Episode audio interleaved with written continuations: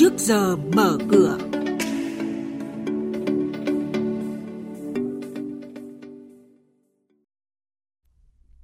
Thưa quý vị, thưa các bạn, Bộ Tài chính ban hành thông tư 13 bổ sung quy định cho thị trường Upconf.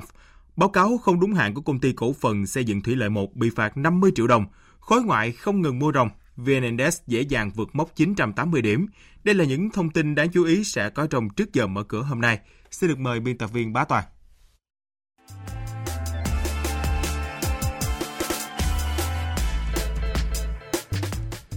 Thưa quý vị và các bạn, tiến độ cổ phần hóa và thoái vốn đang rất chậm và chưa đạt được kế hoạch chính phủ đã đề ra.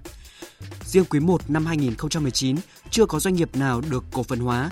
Theo đại diện Bộ Tài chính, giai đoạn này các doanh nghiệp phải cổ phần hóa và thoái vốn đều là những doanh nghiệp lớn, đất đai nhiều, tình hình tài chính còn nhiều vướng mắc, hồ sơ pháp lý chưa đủ nên chưa thể cổ phần hóa hay thoái vốn. Ngoài ra, còn có nguyên nhân từ việc các doanh nghiệp này chưa chịu niêm yết trên sàn chứng khoán.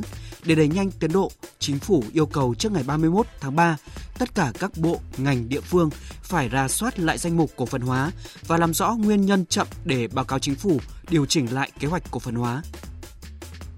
Bộ Tài chính vừa ban hành thông tư số 13 năm 2019 sửa đổi bổ sung quy định cho thị trường Upcom. Thông tư này sẽ có hiệu lực thi hành từ ngày 1 tháng 5 năm 2019.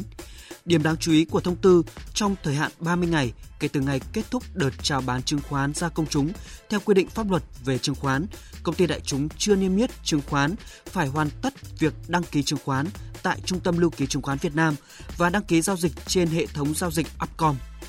Đại diện Ủy ban Chứng khoán Nhà nước vừa ra quyết định xử phạt 50 triệu đồng đối với công ty cổ phần xây dựng Thủy lợi 1 do báo cáo không đúng thời hạn theo quy định pháp luật – Trước đó, Ủy ban Chứng khoán Nhà nước đã xử phạt vi phạm hành chính trong lĩnh vực chứng khoán và thị trường chứng khoán ba nhà đầu tư cá nhân với tổng số tiền 110 triệu đồng. Sở Giao dịch Chứng khoán Hà Nội sẽ tổ chức bán đấu giá hơn 3 triệu cổ phiếu của Ngân hàng Thương mại Cổ phần Sài Gòn Công Thương do Ngân hàng Thương mại Cổ phần Công Thương Việt Nam sở hữu vào ngày 19 tháng 4 tới đây với giá khởi điểm 20.100 đồng một cổ phần. Công ty cổ phần tập đoàn Dabaco Việt Nam mã DBC thông báo ngày 16 tháng 4 tới sẽ chốt danh sách cổ đông trả cổ tức năm 2018 và tổ chức đại hội cổ đông thường niên năm 2019.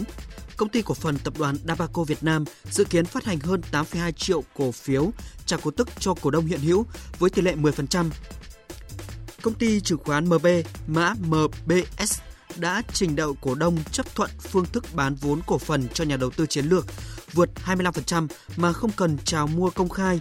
Tiêu chí chọn cổ đông chiến lược của công ty chứng khoán MB là tổ chức cá nhân trong và ngoài nước có uy tín, đã khẳng định được thương hiệu trên thị trường tài chính, có cam kết chứng minh năng lực tài chính, đảm bảo thanh toán, có khả năng hỗ trợ công ty chứng khoán MB về mặt quản trị, hoạch định chiến lược và kế hoạch tài chính.